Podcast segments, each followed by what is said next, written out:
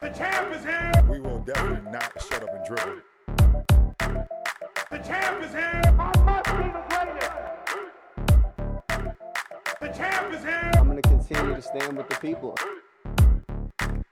The champ is here. I will not, not lose.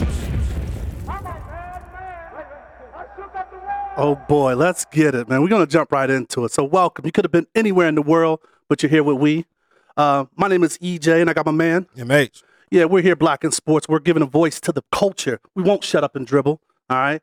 We're interviewing the best in the game, on the court, and in the boardroom, covering it all, laughing at it all, while giving the platform, okay, for the people. So we're gonna jump right in. Without further ado, a special guest in the house tonight, boss lady, OG of the WNBA. All right. International player with a passport. You know what I mean? She's been everywhere. Um, you know, definitely Black Girls Rock. The queen of our aces and the mother, and now Las Vegas local. Miss Rushia Brown, give it up. Yay, just call me RB since y'all got the two Oh, you want- initials. oh. I'll be RB. RB? RB's Okay. in the house. I'm with it. All right. So we like to dive right into it, okay? So give us a shoot your shot moment. All right. This is a time that you just went for it. It could have been on the court, could have been in school, it could have been in life, it could have been with the brothers is chasing you left and right. Just a shoot your shot moment. Go. You know, I think the biggest shoot my shot moment was when I tried out for the WNBA. I was not drafted. Okay. I was not invited to camp as a free agent, but I wanted to be a part of the league. And in the first year, they allowed for each franchise to have open tryouts. Oh wow, okay. So I went into a gym of 200 women and got me a spot. Oh, so okay. I definitely shot my 200 shot. women. 200 women competing for two spots. Wow. That's amazing. I got one. Wow. And that's why we call her OG, like the mm-hmm. inaugural season. Like, The 97 season. yo, Yes. I'm here. That's- Watch me shine. That's a that's a that's a pioneer. You a That's walking what they pioneer? call it, right? Yeah, that's an Pioneer. icon. When you're a part of the beginning of something, you a yeah, that's a icon. pioneer. there it is. So, what would you say was your first love, or how'd you fall in love with sports? You know, funny enough, ironically, I was not into sports. My Really? father was a basketball fan. I used to watch the games with him, but I had zero interest in playing. I wasn't Mhm. trying to mess up my hair, my nails. But when I was a freshman in high school, I lost my father to cancer. Absolutely. and I started getting that. into a lot of trouble and just misbehaving, being a problem child. And my family was trying to find something for me to do that Okay. would keep me out of trouble. So I started playing sports. You know, they had been chasing me forever to play, but Play, I never right. wanted to. But then that was also a way for me to connect with my father. So once Absolutely. I started playing, I fell in love with it. I fell in love with the process of my working out, getting better, having the results, repeat, work out, get better, have results, repeat. So it just ended up being a lifestyle Yeah. for me. So And I- I- I- go ahead. Go ahead. I just, but that gave you the connection to your pops, right? Mhm. Him loving basketball Absolutely. and everything. hmm That's awesome. Go ahead. So um I, I saw that you picked up a basketball sophomore year. hmm And then by the time you graduated, you were the the you know, all awards, had all the awards and, and- getting recruited by the top uh, universities around the country. So just talk to me about that process from picking up a ball sophomore year to when you graduate in high school, being the queen, being that person. You know, it was funny because I realized that once I started playing, if I wanted to go to college, because my mother is now a single mother, I have two siblings, Mm-hmm. and financially, I wouldn't be able to go to college if I didn't figure out a way to get it done. And so, sports, Mm-hmm. you know, was, Was my that- portal. was so I was like, okay, so I can start playing. I'm staying out of trouble. I was always good in school, Uh huh. but just finding a way to put myself in a position to get a scholarship Right. is Yeah. what I was really looking for. Yeah. So I just worked out, got better, and I'm super competitive. Even though I wasn't an athlete, everything else I was always competitive. So once Okay. I started that playing. Yeah. that's you know it was over. It was an added component. you already Right. had that, right? Mhm, So you were born in the Bronx. I was born in the Bronx. When did you down. When did you guys move over to South Carolina? We moved to South Carolina right before I turned four. okay. Oh, so wow. so South Carolina. South where Carolina was South that? that? Carolina's home. I tell people I was born in the Bronx, but I claim South Carolina. Okay, also. there you go. Bring me to Bron- growing up in South Carolina. How was that? you know, it's funny because I, I never knew anything else, so it's always funny when people ask about it. But yeah. I lived in the little hood of South Carolina in Charleston called Stratton Capers, and it's just funny because, you know, the people that I was around, I had some interesting characters that, that that were my friends, and that put me in a position to learn how to be tough. Yeah. You know, Okay. like fighting every day, Yeah. getting beat up, have to go fight for my brother, you know, like all that Gotcha. type of stuff. That's older, what I- older or younger brother? I'm the oldest. you the oldest. So I have a sister that's two years younger than me and a brother that's two years younger than her. Oh, okay. So he was the baby boy. So, So, so when something happened with them, it was on you to, I'm to tell my it. sister. Until he got bigger, now it's like I'm gonna tell my brother. right, right. Mhm. Yeah, I know how that is. Nice. So, um, back to your dad. That was why you stayed closer to choose because you were getting highly recruited. I mean, you came in doorbusters. What was it? Your sophomore year, Mhm. and then you just got all these accolades, and you could have picked your litter. So, tell us about how that process was.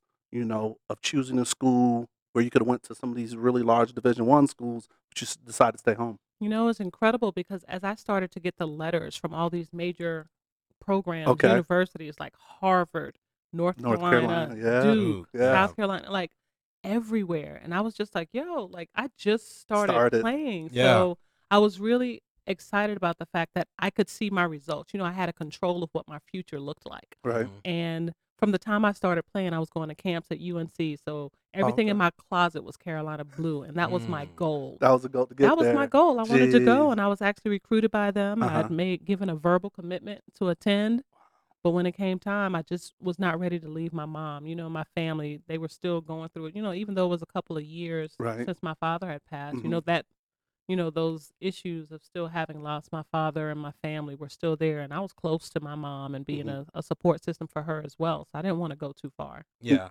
So, so go ahead. yeah, losing a parent is just it's it's different, you know. So there's no time that says this was the right amount of time or this was like that loss is just. I hope no one ever goes to, Yeah. you know, especially at a young age, Mhm. right? And then you know, all the success that you had, you've had, and you're having, to not be able to share that with your dad. It's yeah, I I commend you on you know uh, going forward. Go ahead, man. Absolutely. So, first day on campus, what was that like?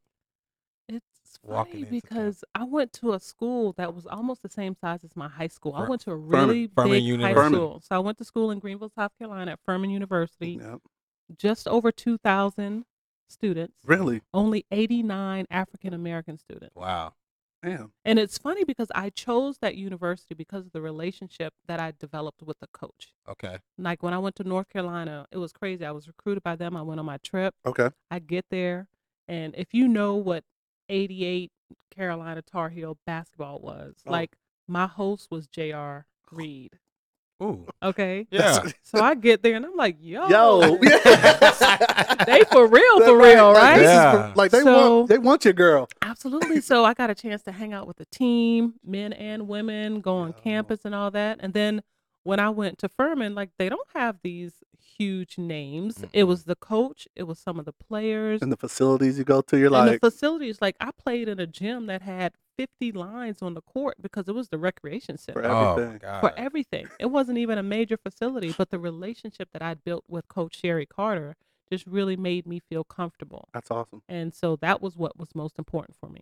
It's kind of like that um that post where they're like girls in basketball, the top 25 things, and one of them was like, I love my coach. I love my, I love still like love if my you coach. see her, it's just like, she called me just yesterday when I Oh, was in. Atlanta. She's like, "I'm coming to visit you this summer. I'm coming to see Asia." And I was like, "What about me?" But okay, 'cause she she went to South Carolina. She Oh, that's graduated right. from Yeah, that's you know right. South Carolina. So Yeah. no, that relationship was really important, and for my mother as well to know that she was handing over her daughter That's big. Yeah. to The baby someone. girl, yeah. so that made a huge difference for me. Basketball, like I said, it was just a means for me to go to college. So I didn't, I wasn't thinking professional Okay. and what it would look like. There was no professional league at that Mhm. time, oh, that yes. so that wasn't my concern. you started it. I was a part of it. Part of it. I, w- I was there. Pioneer. Right, Mhm. pioneer, I like that trailblazer, word. Hashtag pioneer. hashtag pioneer. hmm All right, so um, in uh, when you were in college, you know how they recently was it recently or how many how long ago before they retired the jersey and put you in the Raptors? No, my jersey's been up for a while. Okay. Um, probably see- hey, after humble- the humble brag. Humble brag. You see that, right? Okay, it wasn't just me. That's No, straight up. uh-uh. no, I was Nah, trying it's up to. I No, was yeah, that's- that's- trying that's collecting to dust right now. remember the year, but it's actually because I was still playing overseas. Overseas as when it well. happened. Oh, okay.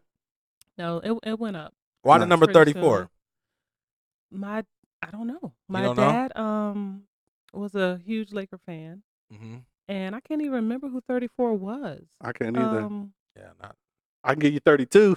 yeah, Yeah, I I definitely know know. who that is. right? Um, I think when I was in high school, He must have liked some Barkley during his day. it must have been. I'm, I can't even. I won't, I won't even lie. I don't know because when I was in high school, I was number 11, oh, got you. just because That's the jersey they gave you. those were the biggest shorts. Like I wasn't trying to wear them little shorts. You You, know, said- back then You did it for fit. I did it for the fit. did, did they had back then? They had the uh, the t-shirt jerseys like Yes. La Tech. yes. Yeah, Yes, and Yeah. that polyester. yeah, And our colors were green and gold. So I was. uh, yeah. I'll I, I show didn't mean y'all- to say uh out loud. I'll loud. show y'all. You didn't say that out loud. You're like, "Ugh." yeah, you said it out loud, That but I'll show color y'all a combo. picture after we get off. hmm So, um, college, fast forward, then you go into the pros, right? So you go international because there wasn't any WNBA. hmm Um, what was the first team? I played in Las Palmas, Gran Canaria, in Uh-oh. Spain. Uh oh. So I saw that I heard that accent. So I want this is the follow up question. Did you learn because you speak what four, five, what three languages? If you count Ebonics, I speak four. yeah, that counts. that definitely counts. that definitely counts. Because we can start talking to a lot of people who Mhm. not know what the hell we're talking about right now. Not one word. but you know, it's funny because, like I said, I was born in the Bronx. and my first few years, my babysitters were Puerto Rican. Oh, Mm. And what's funny is like they spoke Spanish. and you picked that. and I picked it up. And so my mom literally had to say, like, yo, she's going to stay with somebody else because she's speaking more Spanish than she was English. Poppy, Poppy. I and Ah. mama didn't think that was funny. So I started staying with my aunties while my mom was at work. But Uh-huh. so when I went to school and started learning languages, I chose Spanish because that was what. 'Cause- right, you, had- you've been Yeah. indoctrinated for, yeah, for a little bit, absolutely. So then when I went overseas and played, it was just a matter of the dialects and the different and that's a big locations. thing, right? So it was huge. So what, what was the the decision making? I know you were player to player of the year at Furman. What was the decision making to, to going overseas? It was just that was just the next step, or how did that process work at that time? You know, I mentioned I had zero aspirations to play professionally. I was going to be a social worker, work Yeah. with kids. yeah, I saw that. And, you know, just do me. But my coach called me and she was like, hey, I got a call from an agent. There's an opportunity. They want to see if you want to play overseas. You know, they pay for your housing, they give you a car, Right. you get a salary, and, you know, stipend for Stipends, food. And I mhm. was like, what? They're going to pay me, give me a car and a house, and pay for, sign me up. Like, I'm Wherever there. it So is, was it tough I'm at that there. time to leave family? Since been, By that time, I fine. matured a little bit, and Okay. my Been in family school for a situation while, has got. right? And this was an opportunity for me to have financial gains where I could help take care of my Oh, family. no, dope. Yeah. So that put me in a different position. So Right. even though I would be away from my family, I could still send money back. I could still help my mother. My brother was still in high school. Like there are Mhm. ways that I could contribute. right. So it was a no brainer. So dumb question. You know, one of the greatest movies ever, uh, Love and Basketball. One of the greatest, huh? oh yeah, it's one. Of the greatest. is. What you doubt it? Yeah, I'm I'm good with it. It's Okay. definitely one of the greatest. Yes. But Yes. that process, I think when Monica was overseas and uh, the coach was speaking a different language and she didn't understand it, What and, is then, it? and she was like, "What? What did you say? Just, say? just get the ball to Get you." the ball to you. So was it? Was it? Was it that? Yeah, it was absolutely that. And Yeah. it's so funny because in that movie, she played on two teams that Mhm. I played on. Like Oh, for real. okay. So clearly they did their research. Research on it. Yeah. And two of the teams, the team she played on in Italy and Spain, like I, I Were played both. on. So in Spain, I didn't have that big of an issue, but when I played in France or Italy, Yeah. and you know Greece. Greece, And I saw Korea. Korea. and Korea, I saw Korea too. I was like, like, I can't do nothing. They taught me the cuss words. I can't do nothing but cuss and say hello in Korea. first thing everybody learns in a Every different time, language. whenever, because you that's what they say Right. most often. But that transition was difficult in the sense of the language barrier, Right. except for in Spain. But Yeah. Italian is very much like Spanish. So I Okay. got me a dictionary and Yeah. I told my teammates speak to me in Italian and then help me to learn. Yeah. So they helped me. My So you- French. You picked it up by function then. Because that's what I was going to ask, right? Like, okay, so the um, Spanish, that makes sense. You were getting it at a young age. Mhm. So it's just like you so said, that was dialect. there. That was there. But all these other languages, it was just kind of, yo, I need to eat. I need to get to the bathroom and run me my money. And run me my money. That is the first thing. With my check. So so when when so when coach was trying to you know Huh? sub out, hey, hey come come sub out, you just act like I don't understand what you. There I'm- is no subbing out. And that's the thing. Oh, like, Oh, no. especially during the time that I was playing. yeah. you only were allowed two imports, is what they call non-national. So if I'm in Okay. Spain, you could only have two non-Spaniards on your team. Wow. So if it's me and the other girl, both of us need to be on the court because we're primarily the best athletes. Sure. So if you It was playing. you want to come out, they turn their head. They ain't looking at Like you. nah, Like, mm. like, mm, no, No, no. I don't I see don't- I her. don't- He ain't talking to me. You know how you just look them off? That's what we Right. would get. And I'd be like, hey, man, sub. And I walk to the side. Can I get can I get a water a little bit? something. something. but no, it's a great experience because there was just That so is. much that I learned Yeah. in those times. And like you said about the languages, it was about immersing myself in their culture. culture. Like Yeah, eating the foods, trying to Mhm. speak the language. People receive you much more readily when you are making efforts hundred percent. To be a part of their culture as opposed to saying, I'm the American, I speak English, y'all speak English. Y'all too." speak, and that's So it changes everything. that's dope. Mhm. What years in Korea? Uh, Korea was, That was- two. You said what year? Yeah. Two thousand two. So that that was after. That was the, during the end, right? that was after the, uh, the WNBA after the Cleveland Oh yeah, because I was still playing. is still playing. Mhm. He's playing both, mm-hmm. right? Hmm That's the thing. Oh, seven yeah. years They, because I still, they have to. They have to do Mhm. both. a lot. na- It's a little different now Now- with yeah. the CBA and Yeah, the we're fact gonna that get they're to gonna that. get some Yeah. more So, money. so talk about that. Let's just jump to the CBA because that was a question Well- I wanted to ask. But uh, Mhm. unless you got something let's- yeah, just talk about that process of just of just playing both like that, traveling back and forth, and Yeah. yeah, just that that process. it was tough because Yeah. you play year round. That's You don't give your body a chance To to, heal. actually heal and recover. Yeah. And I retired at 31 hmm when I'm sure I could have played at least five more years, but I never had the chance to let my body recover. Right. Had I said, okay, I'm gonna take a WNBA season off, or I'm just gonna play half of an Mm-hmm. international season, maybe I would have had a different response. But you literally would play like I had played overseas, and then we had the tryouts for the WNBA. I went straight into the season, and as soon as the season was over, I went to my next team. And then as soon as that was over, I came straight to the WNBA. So there, that was seven Wow. years that I played nonstop Year round year round, like with maybe two weeks off in an entire year. How how did how did you upkeep your health and your your, your your without your body just completely breaking down? I was just lucky enough never to have any major knee injuries. Got it, okay. Yeah. I'd had a couple of surgeries in college for my shoulders, hmm but I didn't have any major knee injuries, and those are the things that really get you. That I had like you, an okay. issue with my back, and then towards the end, I tore the plantar fascia in both of my Oof. feet in different years. But I think just because my knees Held up. held up you for me. Bow legged. You bow legged. no, sir, I am not. They, I, There you go. they say I don't know who What- they is, but Well, they I say was that gonna bow say, leg. Who is they? this is coming They- from the same guy who wants to know about the extra calf muscle, which we still Ah, haven't got. man, that's what they say too. Let- But You They hear a lot of say- they been say- right? Who is no, they? they say if you bow legged, you don't have knee injuries, you don't have knee problems. But you know, and especially as a woman, there are a higher um, rate of knee Right. injuries for women. So Right. I'm not bow legged. I'm actually Don't say knock Nah, me. n- I'm actually like a little sling back. Like if I stand, I re- I relax and my knees go back some. But no, I'm straight. My legs are straight, yeah. honey. Uh, Straight leg, straight legs. oh, I love it. All right, give us that really quick transition from you know, or just that story. I mean, you gave a little bit about trying out, yeah. but what was that transition Get from into- going to you know uh, being overseas and now this new exciting professional Yeah. league that's on your soil? Like you had to be amped, and, and then how the process can because like you played international because someone was like. Hey, we want to play. Hey, does she is she interested in playing? Like, what? Give us that kind of transition. Was it something similar? You know, it's crazy because I had played three years internationally before the WNBA started. Okay. graduated in 94 went overseas Okay. WNBA started in 97 Seven, so mhm. the season that I was playing in France after the 96 Olympics you Yeah. know they announced you know we're going to start the WNBA I was Mhm. like yo I'd be able to play at home because I'm playing overseas nobody comes to see me but my mama and And that's an expensive trip sometimes too, and you right? know that's cool I got five and back then it was cheaper I got $500 for your ticket Oh, it's there you cool go. can come see me Right. whenever but just the idea of being to play in front of my family Family. like I'm from South Carolina. They had a team in Charlotte. Yeah. You know, I tried out for Charlotte before I went to Cleveland and got cut. But the opportunity to play in front of my family and for them to have an opportunity to drive and come see me, like all this I'm doing, I'm just telling them, like they can't see it. So Yeah. Yeah. I'm excited. And the whole time I'm playing overseas, I'm calling my agent every day, yo, anybody call? what they say? What- Somebody what's coming to going hit on? me? Yeah. Nothing Yeah. like Crickets? crickets.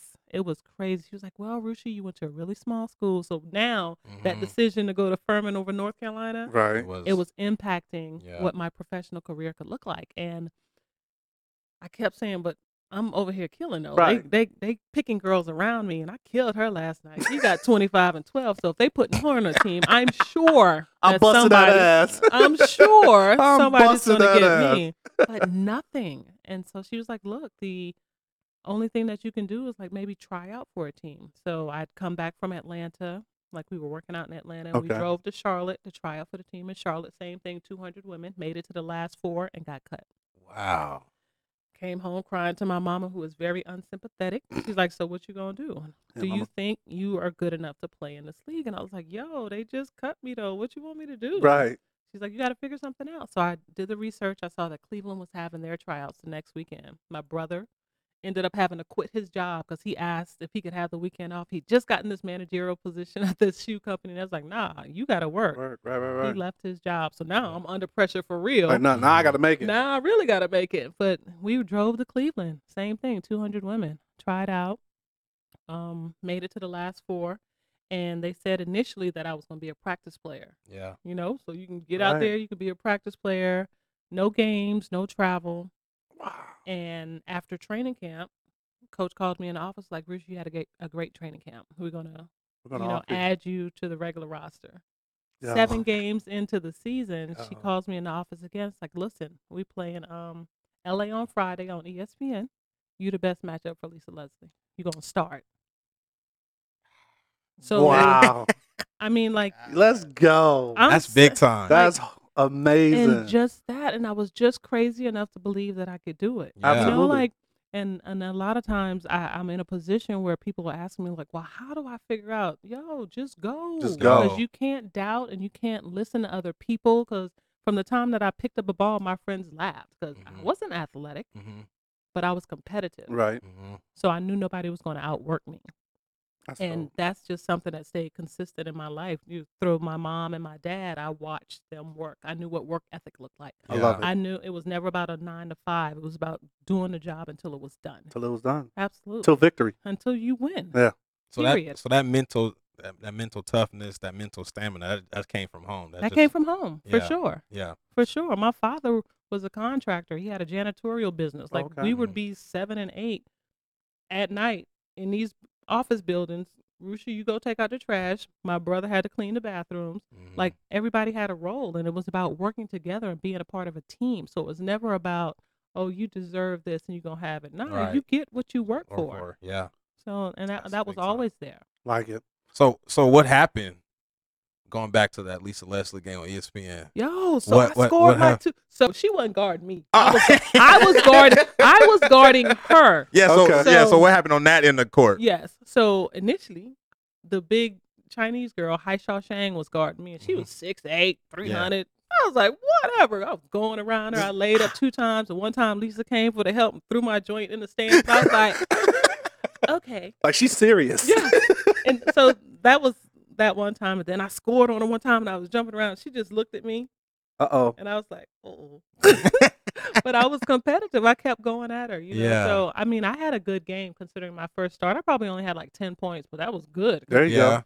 You get in i was foul out trouble? there You- for defense Is he in the Yeah, foul you got in trouble? foul no trouble? i'm quick no i was quick let me let me go back But Uh, no, I had a good game against her, and I always raised my level of play for the keys. Like I think my best games were always against like Lisa Leslie and Tina Thompson because Okay. they were the top. They were. You, you went know? after the dogs. Yeah. I like it. No, I mean it's it's crazy, but just I locked in more when it mattered. So so after you know when you play, did you pattern your game after anybody, or it was just just a natural feel for the game no, that you played? I played just with? did what I did. I knew Yeah. I was super athletic. You weren't gonna catch me. You couldn't out jump me, and my anticipation on defense Mhm. was incredible. You Did, know, you, did so, you take charges or you was blocking shots? Oh no, I was blocking shots, taking charges. Okay. Like I, my timing was really good. Yeah. you know, I and I could Got a really good anticipate what people yeah. were gonna do. So those were the things, and I did what I did. Like I would average twenty five and twelve overseas, and come back to the league and average like eight and ten. It was know, a because what my role, role? was Oh, different. different. Right, Oh, right, right. So Role. I just learned to get in where I fit in. That's it. Man, All right. that- that- I'm sorry, man. I, I so because that '97 year, like, you know, I think the Bulls won their second, Second. championship against Utah that year, and then that was right before that '97 '98. That was like when Sammy Sosa started, you know, putting whatever. When he was still black. yeah, before he got yeah, Yeah. when he was what you when he, when he No, turned the what- lines. I'm just saying Hey, don't say light skin he yeah, he turned light skin. Dwyane Wade. Stop over. Please. But I, the the sports was like booming from that 96 to 98. And so like some of the names like, you know, Cynthia Cooper, I was always a fan of Oh, Cynthia Cooper, sure. Sheryl Swoopes, Absolutely. Lisa Leslie and Tina Thompson, Mhm. Teresa Weatherspoon. So like Yes. just icons of the game. So like I don't know. I I feel like there's a nostalgia just talking to you right now about that inaugural season. Listen, I can tell you that first year, I had no idea what to expect. Yeah. But like Cynthia Cooper, I had played against her overseas. 'cause She had been playing overseas in Italy as well. But that first year of the W, like it was incredible. I remember us going to the garden and Oh. playing Teaspoon Yeah. and you know Kym Oh. Hampton, and Yeah. Crystal Hampton. Robinson, and these Yeah. people. Rebecca Lobo. Rebecca Lobo, for sure. Yeah. Good You call. go into the garden, a mecca of basketball. Yeah. You got Spike Lee, Penny Marshall, Denzel, like they're all on the sideline watching, Watching. us. Yeah. You know, like you've seen this when you go to the Lakers. You see Yeah. it when they play in Play the the Knicks. Knicks. But it's right, the Boston. WNBA, the first year, the inaugural season, That's it. packed. Yeah. And the same people that are at the Knicks game Was it y'all game? are at the Liberty game. That's fly. So Playing you at the would Great walk Western in- Forum. Yo, like, That's it was fly. incredible. Yeah. Like I Chills. had, I couldn't even imagine. Yeah. Like especially when we would go and play LA, like because I told you my dad was a Laker Laker fan. Yep. Like just being in that space hmm and just the, all the opportunities that this game has afforded me. Yeah. Like I wouldn't trade it for anything in the world. So like WNBA now, I mean WNBA from the inaugural season to now. What's your feeling about that? Is it like a like I, I set the stone, I set the stage for this, what it is now, or You know, I'm I'm excited to have been a part of it in its Mhm. um beginning years and being a pioneer, and even more so the impact that I have on the players now. Mhm. Because through the years when I played, like I've always made a way to stay in touch with the players that were active. As a mentor or whatever it needed to be, I have a lot of the younger players, and now, especially through my job that I have with the Aces, pouring into these young ladies because there's so many things that they have no idea. Just like I had no idea, and it Yeah. wasn't until I actually experienced it that I knew what was, you know, necessary. Right. So Yeah. now I can give them a heads up. I've been there. Th- Look, yeah. yo, let me tell you what's about to happen. Yes. Stop step it. by step. Stop it. You know, like being able to give them an opportunity to That's be even stuff. more successful. Yeah. So let's get into that. So your current role is player program and franchise development manager. That's Yes. a very long and Very long. studious title. And full of, and it should say, etc. Well, I was about to say that too. They got you on the mic during home games. You on the, the, the giving the color commentary and out and doing everything. But yeah, so give us some of the um the duties that you know you do outside of just the title. Because I mean, you are they. I think I read an article when the, the CBA came out, and it actually named you as saying, "Hey, not every team has a Rushia Brown or an RB." Yeah. and that's concerning. So, um, and then also tied in with, I think you won an apprenticeship um, with the NBA when they were teaching you the business side of things, and that's so important, and that's why we kind of do this platform is that's not talked about. So, just yeah, just jump in anywhere mm-hmm. you want with Yeah, that. and, and one of the things, like prior to my accepting this position, I was given an opportunity to go to New York and work for the NBA and do an apprenticeship. And so what they do is teach their athletes the business side of the game. okay, And that's incredible because That so is. many of us, you know, you we we play Shut up and and then dribble. you try and figure no. So we try and figure out what it looks like, especially when you get ready to retire. Yeah. Like you have such a close affiliation for this game, but you don't know where you fit. Yeah. But the NBA is so committed to making sure that their athletes, both on the NBA side and the WNBA side, have a step in the right direction. And they That's gave us a one up because, like, I would not have had the mindset hmm had it not been for that program. So That's now awesome. I come into the organization here and I'm ready. I'm prepared. So I did um they allowed us to have uh I chose international basketball. So I worked with NBA International. So I did all the camps and clinics, did all the business stuff on that side. Took you over to Africa, did- right? Didn't you yes, some over I in went Africa? to Africa with the um NBA. that's I did You were doing it before Ujiri was doing it. Another pioneer. yes, yes. And so just having the opportunity also working with the WNBA, helping to work the draft and just just the different opportunities. Because as a player, all you know is be in your best shape, Yeah. step on court and do the And best. play. You have no idea of all the other stuff that goes on. Right. And one of the other opportunities, because when I played, you mentioned all the pioneers Mhm. earlier. I had an opportunity a good 10 years ago to play in a celebrity game in Houston. It was what Teaspoon, you know, Love. Lynette Woodard, you know, like so many women. And there was Yeah. another young lady who came and she'd been a two time WNBA All Star. She played like seven or eight years in the league, had a Okay. great career. She comes in and just by looking at her, you like, yo, what's wrong? Right. Like life had Life hit her. had hit hard hit her. Yeah. hard. And so through conversation, we found out she was homeless. Mm. And I'm like, how does this happen? Mhm. Yeah. How does this happen? Like looking at what you come from. Right. But she had had mental issues while she played, but of course, you know, people just like, yeah, go play. Yeah, You know, you're go all do right. it. We'll Yeah. help Right. you. But as long as she was producing, there was nothing. So I called the league and I was like, yo, what can we do? We have a sister that's in, you know, in dire Need. need Right. not just need, she was in dire need. And they was like, well, we really focus on the current players. Mind you, we're in year 12 of the WNBA. Yeah. Right. You know, mm-hmm. so they're not prepared for that. So I was like, okay, so the NBA has the WNBA sister. So I'm going to go to the NBA Retired Players Association and see. And they was like, well, we don't allow the women to come into our organization. Wow. And I Wow. was like, that's messed up. Right. But at the time, Charles Smith, who used to play for the Knicks in San Antonio, Yeah. he Oh, okay. was the executive director, and he was like, At that time. "Rushia, that came from the board, but I'll help you build something." Oh, so he That's helped me build the Women's Professional Basketball Alumni, which is the association, the association. I see that, that. I, I Mhm. um You I still s- started. You started that, right? I did. I started as the Pioneer. co- Hashtag pioneer. It's a, it's a, it's a, two. Wow. it's a theme. Listen, you got to do what needs to be done. No, And it's so, amazing. When I did that, it just became a resource for players in transition, understanding how to move to that next thing, be Right. it education, job placement, financial literacy, even the mental Yeah. stuff that goes with it. Because when you transition from being an athlete, like the spotlight, to just being We a regular person, all the time. it's really tough. We- You're trying to figure out who you are without the ball. We talk about that all the time. all the time. all the time. And there's that's th- for football. There's a like a three letter thing that I just don't really care for. CT.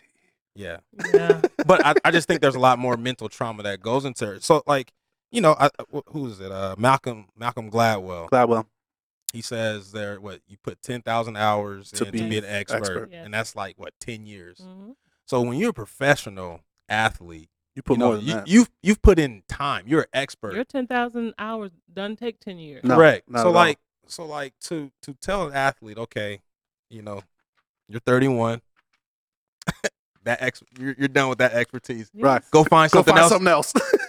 Find another passion. Find another. Yeah, and- like and be process. and yeah, be great at it yeah. at the level that you were at. because your mindset is about excellence and we're Right. used to like i said And when i got into the gym absolutely you get into the gym i can control the outcome Mhm. based on my work ethic hmm when you get into corporate america That's a, ooh, you Yeah. it's a totally ooh. different demographic and not only that like i sat on a panel with isaiah um thomas and he made a statement that stuck with me that resonated with me so clearly he said athletes are underestimated because we're seen from the neck down like people see us as Mm. physical, Physical. beings and not intellectual Almost property. almost we ain't gonna go We back there but yes hey, Yeah. but no, yes real talk.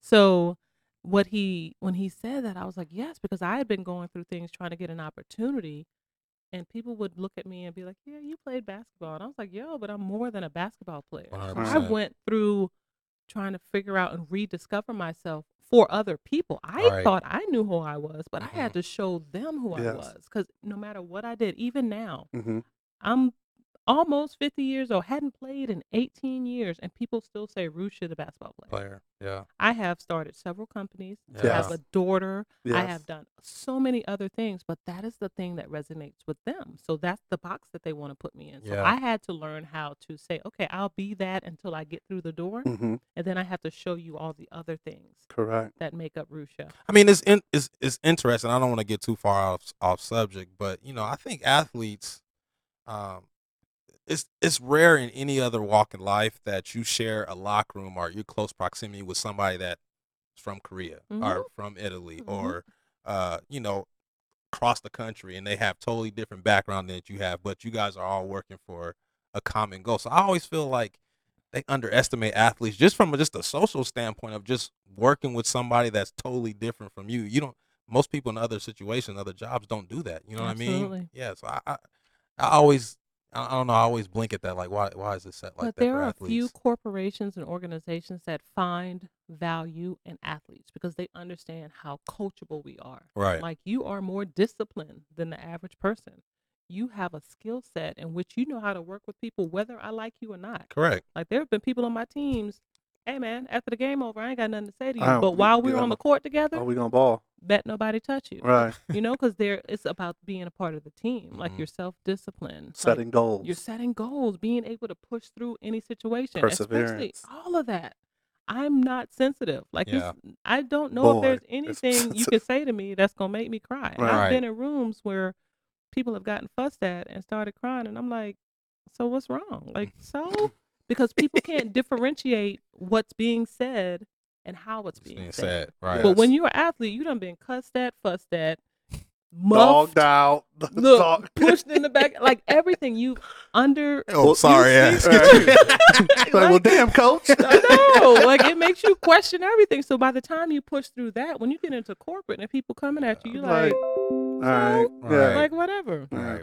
you know. So I just really think there are some organizations that see the value in athletes, Mhm. But then there's some people who are also intimidated by that Mhm. because I know that's one of the things That's I an interesting point. Yeah. No, you're intimidated, especially Yeah. if you think I'm coming for your job. Yeah. I'm six foot two. Mm-hmm. I'm dark. I'm very outspoken. Mhm. You're comfortable I- in your skin, I'm c- very comfortable. You love you. in my a lot. right? Let's Come on. get it. I'm all I Sure, got. Yeah. But um, sure. so CMB. those things- but one of those, I mean, like that's intimidating to some people. Big Imagine time. somebody who's not played sport, who doesn't Mhm. understand the concept of team, Team. that doesn't know that I bring value to whatever it is they're doing. They Right. could be intimidated by me, and I've experienced that quite a lot. And Oh. so you learn how to mentally manipulate situations so Yeah. people are not as intimidated, even though you just being you. Just And- being you. and you have to adapt to those people, which is people don't understand that that's part of the game that we It have to play It is. just to It's play in those arenas. It's another aspect that you have to add. just outside of the skills Mhm. that you have. hmm No, it's crazy. All right, so I do want to talk about, um, you know, you do other things, and you are a speaker, hmm and you held us down at the Las Vegas preview. hmm I don't know if you heard me screaming. You had a lot of because everybody started screaming like I screamed, and then someone heard someone in the back scream for you and everything. It was amazing Mhm. to see you up there, front and center, holding it down, and that was a great, um, great time. One, how did that come about? And then I want to know how was it? Did you interact with Roger Goodell at all? You know, it's funny because I, prior to accepting this job, Okay. I'm a speaker by trade. now. Absolutely, you speak a lot. this game has given me an opportunity and a platform to go out and impact Oh, great. lives and be a change agent. So I've been doing that. But my true heart work is impacting the lives of players. Okay. So I've done that. But since I've been here, I've met so many people. So um, I got a phone call and they were like, Rushia, we're having a um, preview and we would like for you to be the MC. Wow. And I was like, okay, cool. What does that mean? Right, because you you think Let me like get some details. but so they explained, and I was like, yo, I want to learn more about my new city. Because, Yeah. you know, I've only been here, it'll be two years in March. So I want to learn more. I want to be engaged. I want to see. I was like, okay, for sure. And funny, I met you like your second day here Yeah. when uh Tony I brought you by. Mhm. There was that the one uh, school function. Mm-hmm. So dang, time flies. It really has. Right. It's almost two years. So when they invited me to do that, I was I was like, bet I want to meet as many people as possible Right. and have an impact in any way that I can. Plus, I love a stage. I love a crowd. I love being the Yeah. energy from the people. Yeah. So that was really good for me. And me. that dress wasn't hurting them. I- Right? Hey. That's my co- that's my power color right Uh, there. oh, okay. that that cobalt blue. Oh, there you go. yes, It- it- it- that's it. It was better than them college colors. you- Definitely. Look, my college colors was lit. That purple, that's my high school colors. That was that green and gold. Yeah. That, I don't know I That that. don't know. purple was fire. So, but no, I did, and I did get a chance. This is like my third time oh, interacting, interacting with them. with Roger Goodell. Okay. So I've been on um, two other panels with him, and so Oh, when. I saw him, It was he that. yeah we we've known each other. So I'm you know it was it was That's a awesome. blessing. Like I believe highly in networking and meeting people and Mhm. understanding because relationships matter. That's one of the things that I teach my players. It just does not. There's no comparison.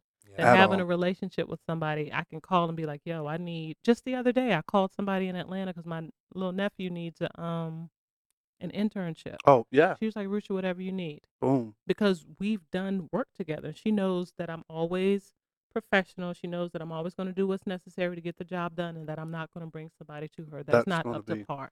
Fan- So absolutely. relationships definitely matter. Nice. So I was surprised at some of the questions. I, I don't know. I wish we got to submit submit some questions before Oh, for Roger. for Roger, but I was surprised and I was appreciative that they asked about the black coaches.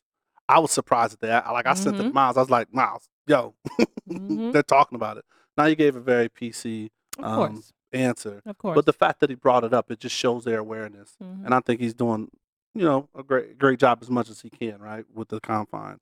But we're still gonna have a rant about the, the black coaches situation. One of these I'm days, ready. man. Uh, I'm not gonna talk about on? that. Yeah, So- I'm not so- gonna I talk mean, about so- that there so- right are a now. lot of opportunities, and There's- even in our game. Yeah, You know, there, even for the players and then black coaches, you you don't get the same opportunity. You have other cultures recycled. Right. They get fired from one job, get another opportunity. You get fired as a black coach. Yeah, and that's and that's my biggest thing. Yo, you it's a done. for yeah, you. no matter what the situation was. Yeah, And maybe now you're in 15 the full opportunity. not even a full opportunity. Yeah. So, and I, I've listened to so many of the sports analysts on these TV shows Uh-huh. talk about it, and I think the one thing that resonates throughout all the mindsets is that because in leadership, they're not any people that there. look like us. The decision the makers decision don't look like us. Mhm. At all. And so it makes sense to me because if I'm organizing something, I want somebody who thinks like me, Yeah. who acts like me, Yeah. who addresses situations like me. Right. And if that's not who's in leadership, what you want?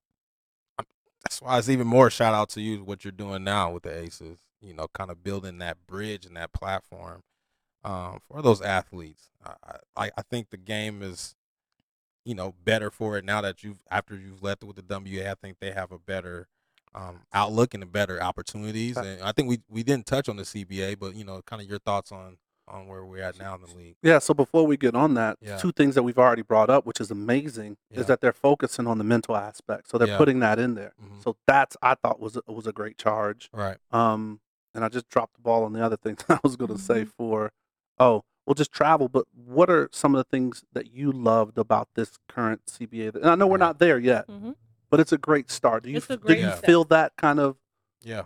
Thought about the whole overall process? I really feel like this CBA shows that there's a commitment to this league and its development. Gotcha. Mhm. We are approaching, we're like in year 24.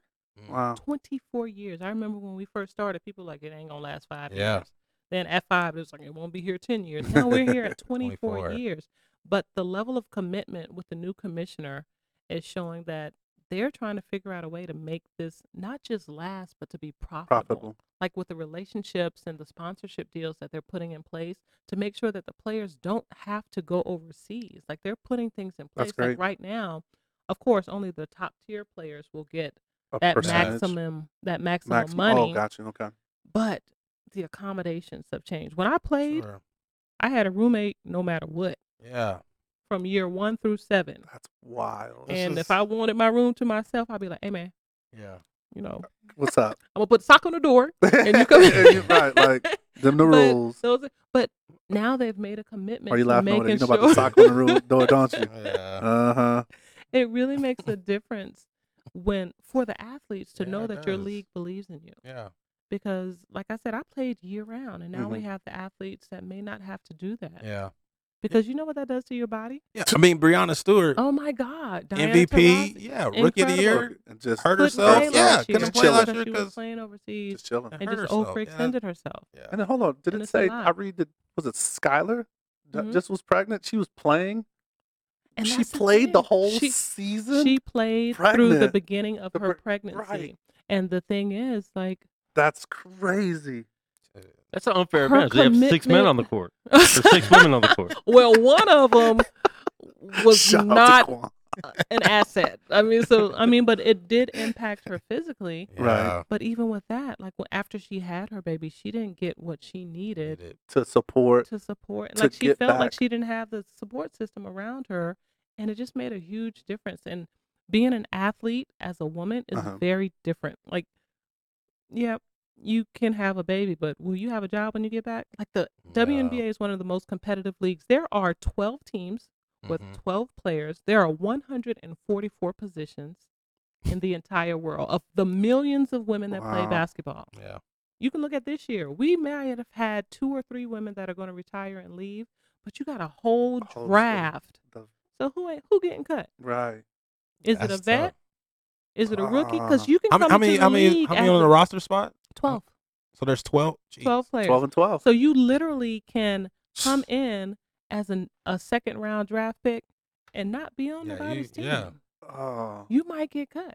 And think, because if you think of like all the colleges and the international, like, Think about the seniors that are graduating, uh, looking forward to being a part of the WNBA draft. Who you better, gon- you better come with it. And even if you come with it, look at I mean, like we are in such a place right now where Uh-huh. the Yeah, talent, level and the. Oh, competition it's up is there. so incredible. Because you still get those. You got the international players. That's Yo, what- and Wow. yes. That, that's that's wow. Plus them. And people, like you said, people aren't leaving just that easy. No, people are playing. People are continuing to play and just raising their level of That's- competition. So, what So, are the chances? When you see him in there, like what we always talk about, don't come on the uh, WNBA co- court for rec ball thinking Mhm. you're gonna do something. Look, No.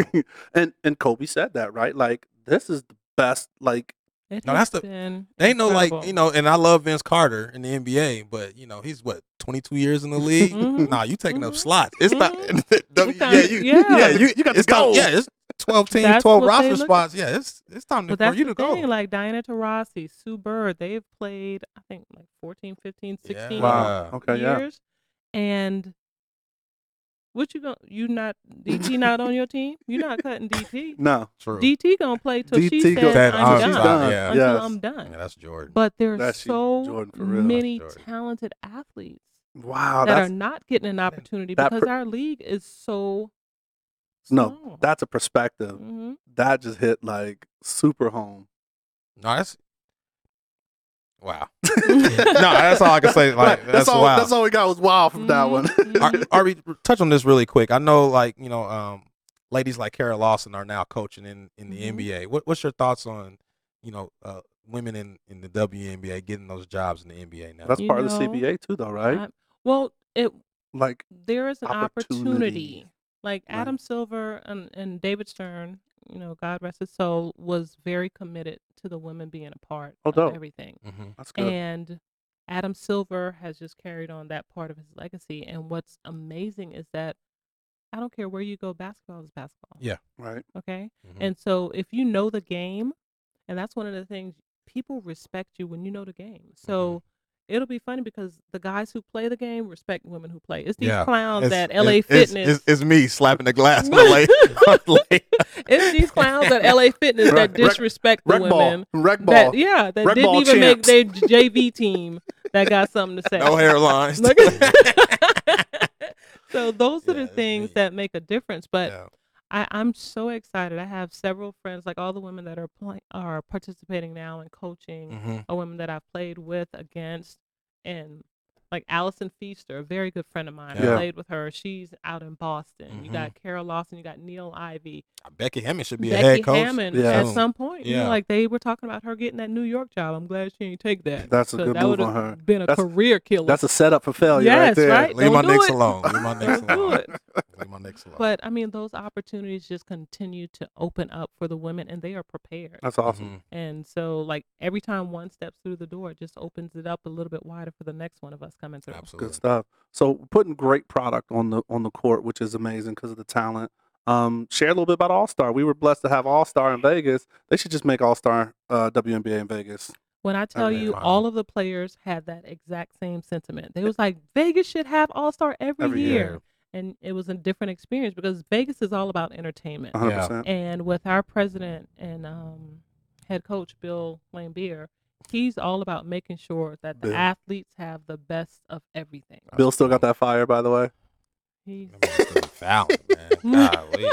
Stop fouling, bro. Oh, Bill. still I'm sure he's still fouling. I'm sure he's still fouling. So he's probably beating up Cambage in practice. Dude, stop fouling. no, that's funny. But he's um no, like he sets the precedent for what professional female professional athletes how they should be treated, and MGM is in a position to set a new standard. Yeah. Like we've th- we're moving into our third year. Everybody in the league wants to play here. Wow. All the coaches want, Want to to go be, be here. here? Yes. So Let's get that championship. it's Let's get already that. low. That's what it's about. I So, don't know if yeah. y'all have seen the moves we've made, that I I, have. we've but seen a that couple of 'em. is on the agenda. So making a hell of a run this year, huh? Let's Set- go. Setting up for one. Yeah, I mean, like last year when we brought in Liz Cambage, that was huge That was, Dude, for our organization. and I mean, y'all literally got her like off the plane. Let's go play. yeah, she literally Yeah. came in and was She's like, okay, I needed just a couple days. "Can I just get a to- can I- minute?" Can a brother, can a sister breathe but for a minute? she wanted to be here, and that's one of the things That's she had gone through a lot, and she wanted Mhm. to be here. And even this year, we've made a couple of additions to the team of solid vets real nice, solid. that are vets. That- making yeah. Yo, champions. Let's I'm it. excited about what this year's going to look like. But that there's ring. been free agency has been crazy across the board because Mhm. Atlanta has done some incredible things. Like I think so much movement is going to make sure that the league is super competitive Flourish, and the yeah. fans are going to have a great season figuring out who to cheer for. Absolutely. Mhm. But we bring them out though. Our games, Oh man. our games are a whole Alright. different level. I Alright. have had um Oh yeah, I mean, come on, yeah, in- you played and been to different no, arenas. I've been in all arenas, and there's nothing like this Las Vegas Aces fan base, and it's small because we just started. We're Right. going into our third year, right, but, and but they be I- out there though. Yo, The atmosphere is The atmosphere is you crazy. can't beat it. Crazy. You cannot beat it. The The energy, in that yes, building Yes. is unparalleled. There's no place that I've been that Mhm. is like that, and it's just crazy because at the end of the year last year, some of our fans came with us to Phoenix for that last game. oh, Mhm. okay. They were out there, huh? Listen, we were louder than the Phoenix fans love it. in their building. I love it. and we ended up winning that game. Let's go. You know, it was just crazy, but I think for so long Vegas wasn't given professional sports, and Mhm. now the fans are like, "Yo, we deserve this," and embrace it. and we embrace it, and they're so excited, and we're excited too, and the players love it. You can hear after every post game Uh-huh. interview. The players are saying, "Yo, fans, we thank you. We couldn't do this without y'all because that energy And they feel is it. like the it's Sixers. real. You cannot beat it. You can't beat it. We know we know Mark Davis is a big supporter. Oh my God, we love Mark.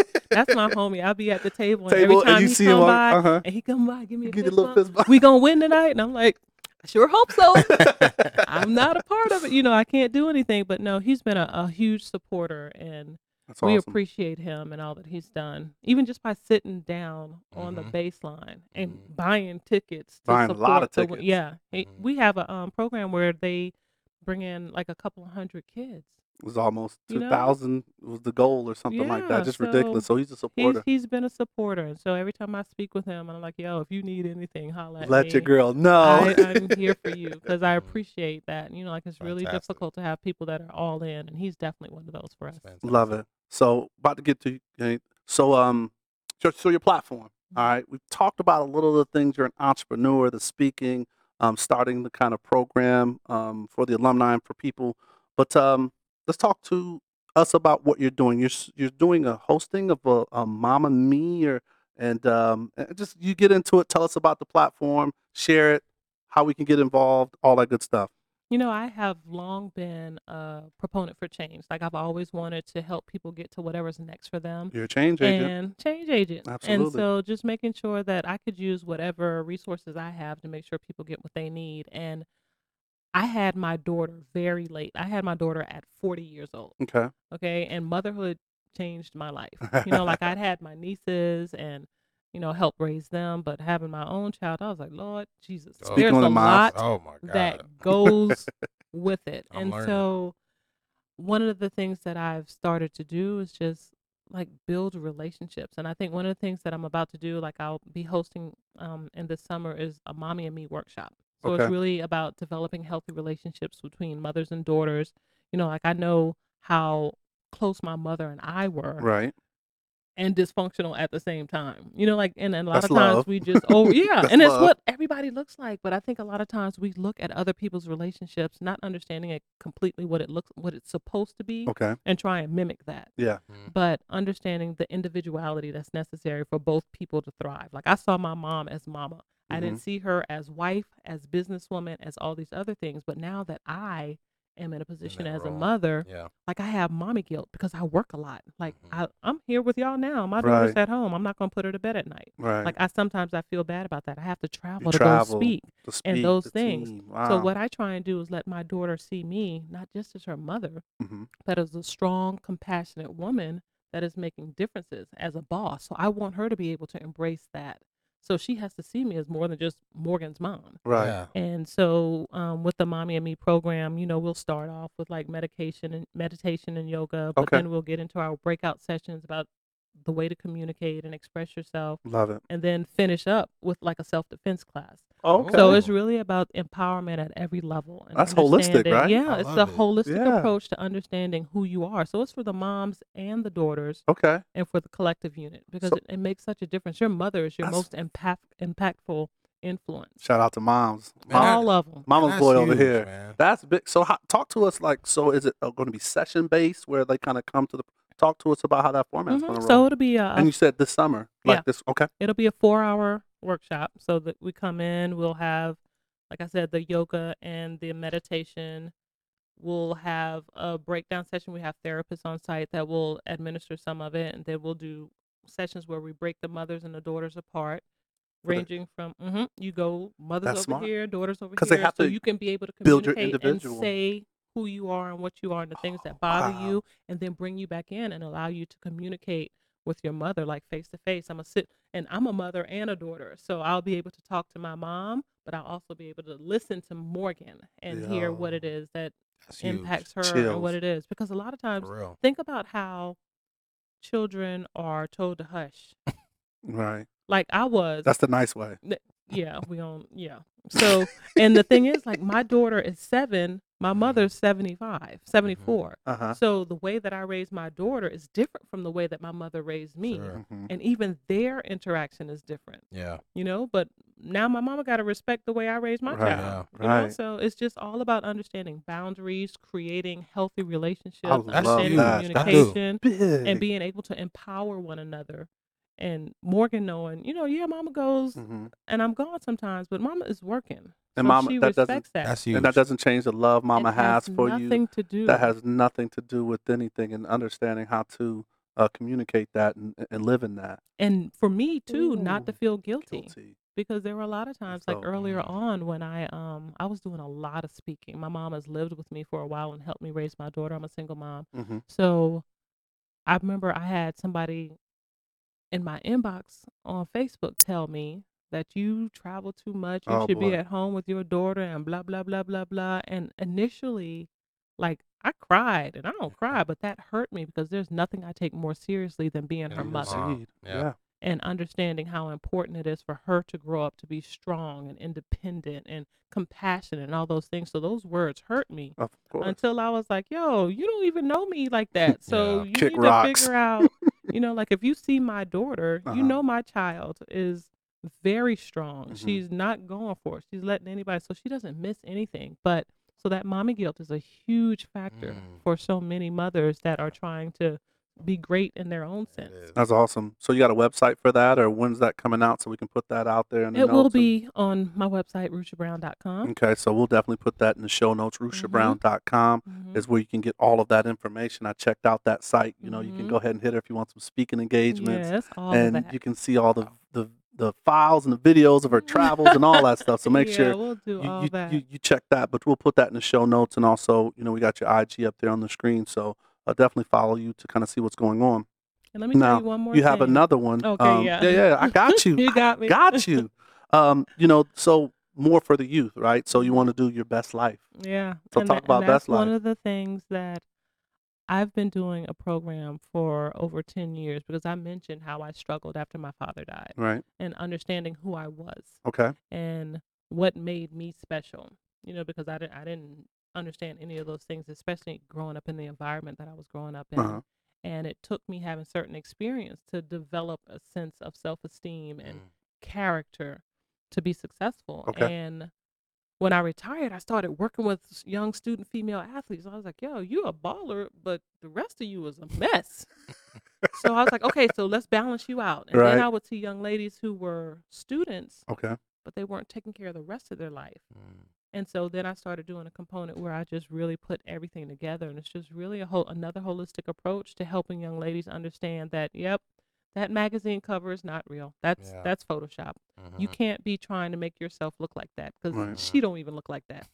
So character images. building, yes, char- body i- images is really important. Right. Character building, self esteem, how to prepare for college, how to make sure you use your voice. Okay. Mhm. You know, and it, it's funny because I, I just spoke about the mommy and me, but all of the things that I do for these other young ladies, Mhm. I've practiced on my nieces and my even even my daughter. Um, Morgan is seven now, Mhm. but prior, I guess she was like four, four or five. I was um organizing camps and clinics Okay. for the WNBA players. So we were in DC, and I was doing a camp for Ivory Latta. And Morgan, my four or five year old, Right. was participating in the camp. She was like four. And there was a guy running the camps, and they, they were doing these drills. And he would go to say, How many you get? How many you get? How many you get? He get to her, he ain't ask her. He did that the second time. How many you get? The third time, she was like, Hey, Um, Yeah. you ain't I'm- asked me how many I get. I'm here. Bruh. yes. And so she wasn't allowing herself to be overlooked. I love it. and Yeah. that made me Oh, proud hell yeah. because that's something sure. I teach her. I was like, yo, if somebody is doing something that's not right, I need you to speak up. Speak up about Don't it. allow yourself to just sit in a space. So those are the qualities and traits that I try and pour into our young ladies and understand that their individuality is the thing that makes them special because we all have different gifts and Uh-huh. talents and abilities. My comparing myself to you diminishes what I What you have. have. So it's just, you know, like I love that space and seeing young ladies thrive when they realize the importance of me. of me. And that's what's really important. So my Dope. best life is, is is just something that's just really important to me because it's not a comparison. Uh-huh.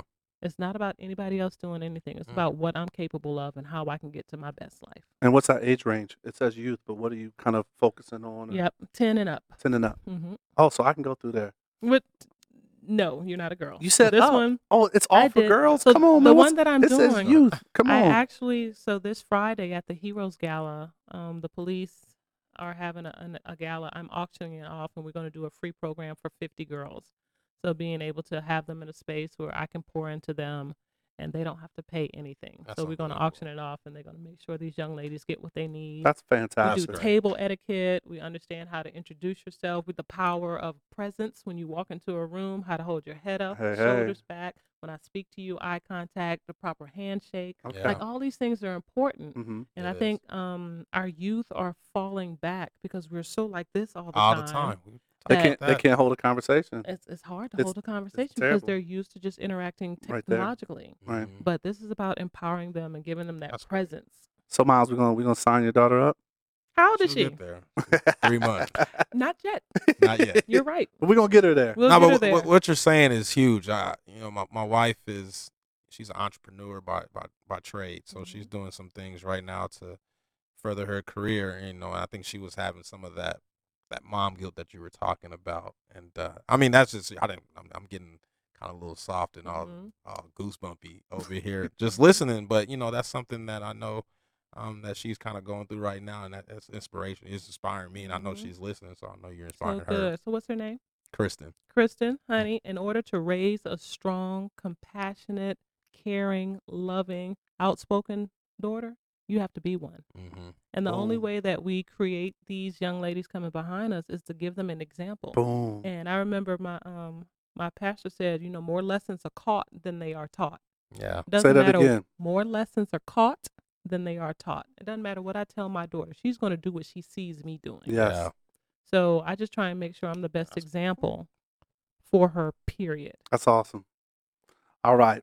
So getting close here. Um, we have a little section we called the assist. All right.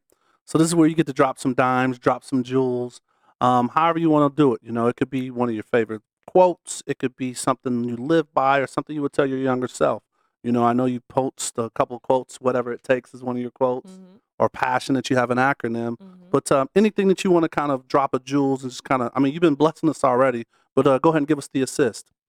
You know, I think um, my assist for tonight will be everybody wants to be number one, but nobody wants to go first. Ooh. So in this situation, you see a lot of opportunities, and people are talking about, "Oh, I want to be the best," but are you really willing to do what it takes? Are you willing to step out there and try it when nobody else. Pioneer. Again, we keep coming back to that, right? That's the theme. Hashtag. Are you pioneer. willing to Let's go. step out there and do what it takes? Because people want to jump on the bandwagon and- and then push forward. Mm. But if you start something, it's on you to set the pathway. go. You know, so I just Blaze really, a trail. You blaze that trail. You can't be afraid. Like Yeah. when there's a need for something, create it. Don't look around and say who. Say okay, Okay. you. Me. Let's do it. Let's get it. And so I'm just really, I encourage people to to not second guess Right. Themselves when they have an opportunity because so many times we are looking and say, well, nobody else did it yet. Good. Right. Mhm. Let me get at it. Mhm. And so it just really makes a difference. And it's just really important for us to put ourselves in a position to be successful. Like I said, no comparisons. Get it done. I love it. That's big time. That's big time. Whew.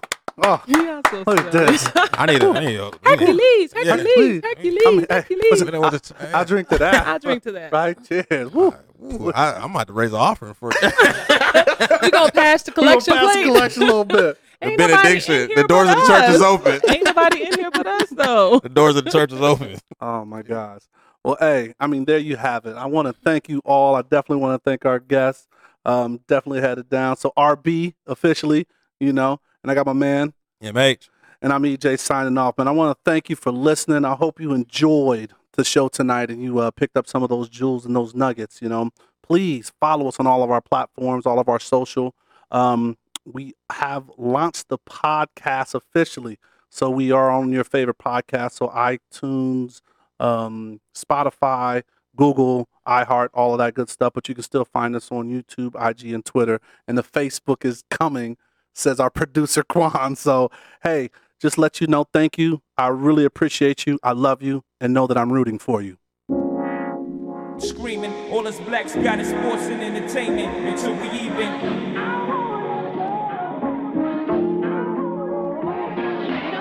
Assuming I'm rooting for everybody that's black. Yeah. Uh huh. Yeah. Assuming I'm rooting for everybody that's black. Yo, yo, yo.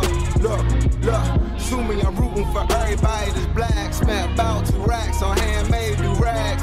Assuming I'm rooting for everybody that's black. That's everybody from sports to college class to rap. I'm back. I'm back.